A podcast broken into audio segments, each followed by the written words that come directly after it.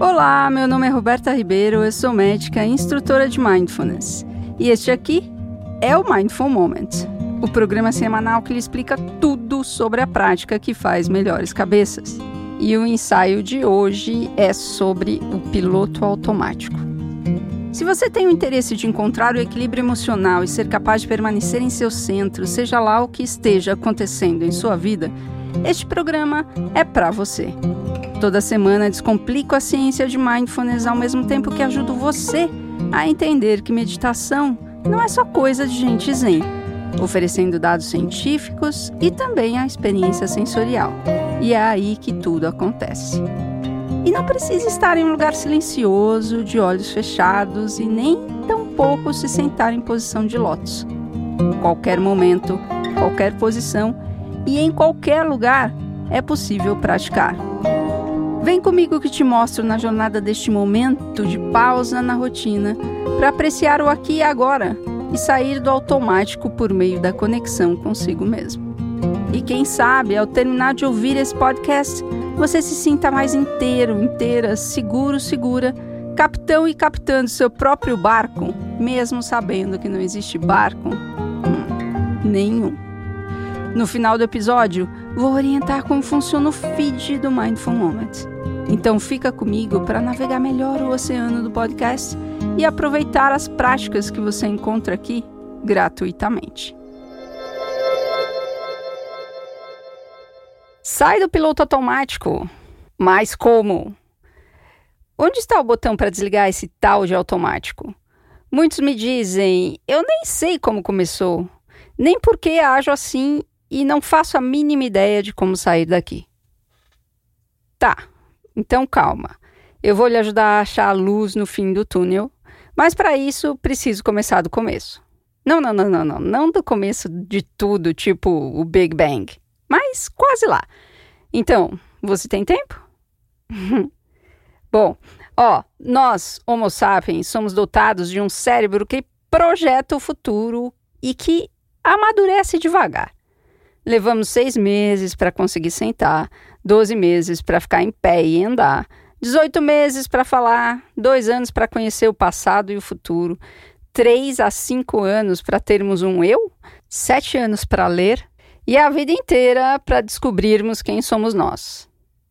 E este ciclo de amadurecimento vai acontecendo com a pavimentação e o selamento de caminhos cerebrais que se tornam padrões de respostas e perspectivas. Óculos pelos quais a gente olha e vê o mundo. E isso acontece porque o nosso supercérebro foi desenhado para projetar o futuro baseado nas experiências do passado.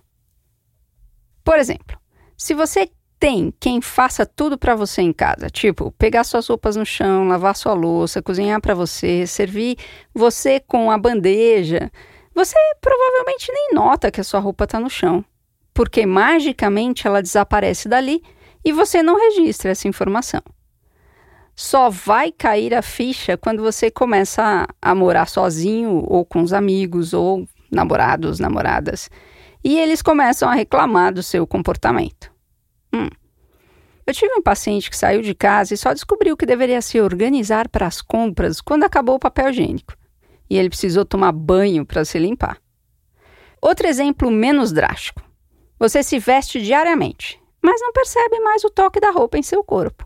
Por quê? Porque a vida tem coisas mais interessantes para pensar e experimentar, não é mesmo? Isso acontece porque você cria filtros não dá para prestar atenção em tudo o tempo todo. E os estímulos que são frequentes, o cérebro meio que pula, esconde a informação do campo da sua atenção. E exemplos sobre a nossa capacidade de prever o futuro. Quando você vive muito tempo no mesmo lugar, você nem percebe mais os detalhes dos caminhos que faz para casa, para o trabalho ou para a escola do seu filho. As ruas são todas iguais. Mesmo que você encontre uma rua diferente, você estará mais inclinado ou inclinada a vê-la como todas as outras. Ou seja, você vai perder a unicidade da rua. Mas se você viaja para um lugar novo, você vai ver cada rua como única, pois vai reparar nos detalhes, estará mais presente para eles. o meu professor Robert Sapolsky, autor do livro Behave: The Biology of Humans at Our Best and Worst, ou em português, Comporte-se: A Biologia Humana em Nosso Melhor e Pior, me ensinou que quando prestamos muita atenção nas diferenças, perdemos as semelhanças. E quando prestamos muita atenção nas semelhanças, uhum, perdemos as diferenças. Em um experimento sobre o automatismo e a generalização, colocaram pessoas para entrevistar candidatos com perfis semelhantes, em cadeiras confortáveis e cadeiras duras. O resultado foi que, em cadeiras confortáveis, os entrevistadores acharam os entrevistados mais gentis, simpáticos, mais doces enquanto que em cadeiras duras, eles achavam os candidatos mais frios, duros. Hum, interessante. Isso e tudo mais que fazemos sem pensar é o que chamamos de automático. O que é muito bacana em alguns momentos, pois nos permite sonhar, viajar, brisar em nossas ideias e sonhos. Quando no modo automático, pensamos rápido. Essa nomenclatura foi dada pelo Prêmio Nobel de Economia Daniel Kahneman em seu livro Rápido e Devagar. Mas, como tudo é dual, por outro lado, esse pensar rápido nos aprisiona em seus limites de reações e pode nos fazer andar em looping ou até fazer decisões precipitadas quando precisamos refletir, ponderar, desligar o automático. O que o Kahneman chama de pensar devagar. E o nosso cérebro é tão incrível que nos permite, inclusive, perceber os seus próprios padrões e se libertar deles, vivendo uma vida livre, criativa, original, até certo ponto, porque nada em nós é tão original assim, a não ser a própria capacidade da originalidade. Hum. hum. E como conseguir desligar o automático? Bom, focando a sua atenção no momento presente, conectando-se com os seus sentidos. Quer praticar?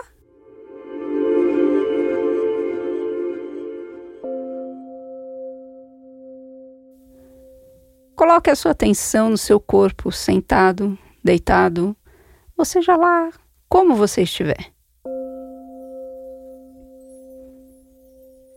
e veja se é possível perceber o seu corpo como um todo.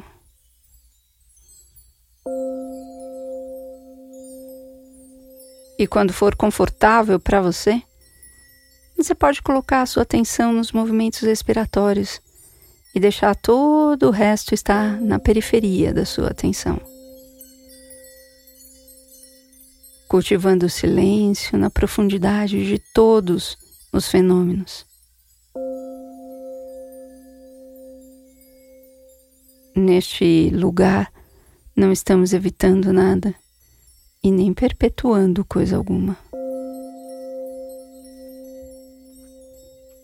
O silêncio de que falo é o que está na profundidade, no fundo de todas essas palavras, dos sons, das expectativas, das emoções, dos pensamentos e, ao mesmo tempo, entre todas elas. Inclusive, no automático.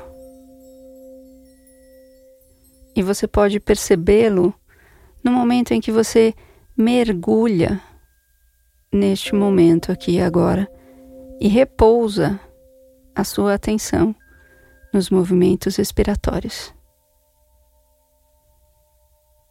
E toda vez que você perceber que a mente está em alguma narrativa, perdida nos devaneios, nas emoções, e que a respiração está fora do campo da sua atenção,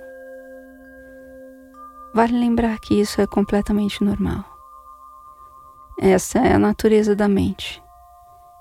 Distrair-se devagar, entrar no automático de pensar, projetar, sonhar.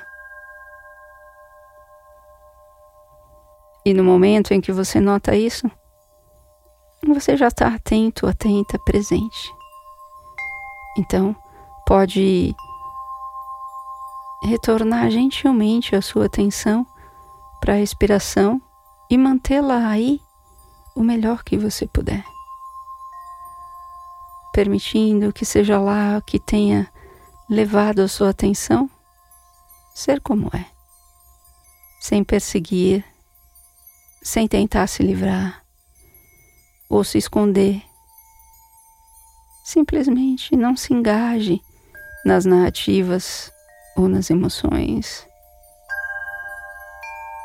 E nem mesmo no pensamento de que você deveria não estar pensando e estar atento à sua respiração. Atenta. Ninguém permanece atento, atenta o tempo todo. E esse não é o ponto da prática. O objetivo é saber, ter conhecimento de onde está a sua atenção. Na respiração, nos pensamentos, nas emoções, nos sons, nos aromas, talvez, cores, formas, preocupações, angústias. Lembre que tudo que cruzar a sua mente faz parte da prática. A atenção é larga ampla o suficiente para manter em seu campo tudo isso simultaneamente. E você pode estabilizar a atenção repousando-a na sua respiração. E quando ela estiver estabilizada, você pode reconhecer qualquer coisa que emerja no campo da sua atenção, sem que isso se torne uma distração. Você simplesmente reconhece como um evento qualquer. E assim você pode manter a igualdade, a equanimidade no encontro com as narrativas, o passado, o futuro, as emoções como raiva, medo, prazer, o tédio, a ambiguidade, a alegria, a angústia, a felicidade, ou qualquer estado do corpo, incluindo o desconforto e a agitação.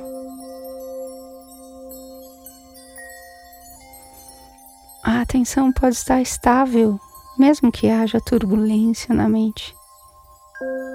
E se você sentir a necessidade de ancorar a atenção em algum lugar,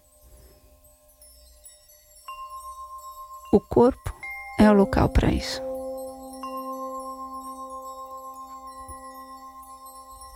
E quem sabe descobriremos que neste engajamento que parece nada, no qual estamos quietos, em silêncio, torna-se tudo e pode realmente nos estabilizar e cultivar resiliência, qualidade totalmente necessária para esses tempos de incerteza, de estresse, de medo e de angústia. E por mais que pareça que não estamos fazendo coisa alguma, que não estamos lá fora no mundo salvando o mundo ou as pessoas que a gente ama, do que quer que entendamos que seja preciso ser salvo, que não estamos lá fora ajudando as pessoas a compreenderem que precisam ser ajudadas.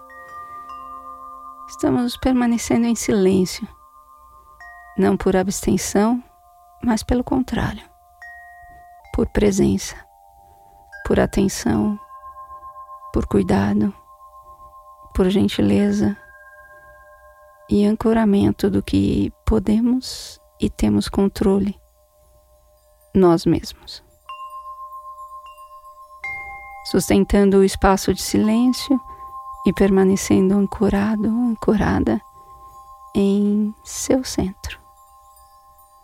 Isso é o suficiente.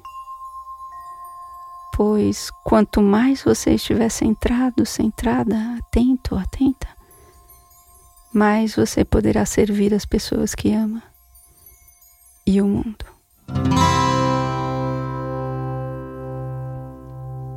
Muito obrigada por sua prática, por sua presença. Se você gostou, compartilhe. Se você conhece alguém que pode se beneficiar com o programa, indique. Você que está chegando aqui agora, obrigada por seu interesse e deixe-me explicar um pouco como funciona o feed do Mindful Moments. Eu produzo gratuitamente conteúdos para todos os tipos de consumo. E se você é curioso, querendo experimentar mindfulness rapidinho, você pode escutar o Covid-19 em imersão. Se você quer mergulhar um pouco mais na prática de mindfulness, sua escolha é o Mindful Monday Mindfulness na prática. E por fim, se você quer ser capitão, capitando seu próprio barco e ir para o alto mar da prática de mindfulness, seu conteúdo é o Mindful Moment, que sai toda quarta-feira pela manhã. Ele entrega o timão do barco da sua vida em suas mãos, em um conteúdo mais profundo, mais parrudo, mais científico sobre mindfulness. Tem mais conteúdo gratuito lá no meu Instagram, berta.ribeiro. Vai lá. Compartilhe suas dúvidas, necessidades, curiosidades, impressões e interesses. Assim eu posso fazer um programa personalizado e ajudar você a estar bem sempre. O Mindful Moments é um podcast totalmente independente e se você curte, você pode colaborar de vários jeitos.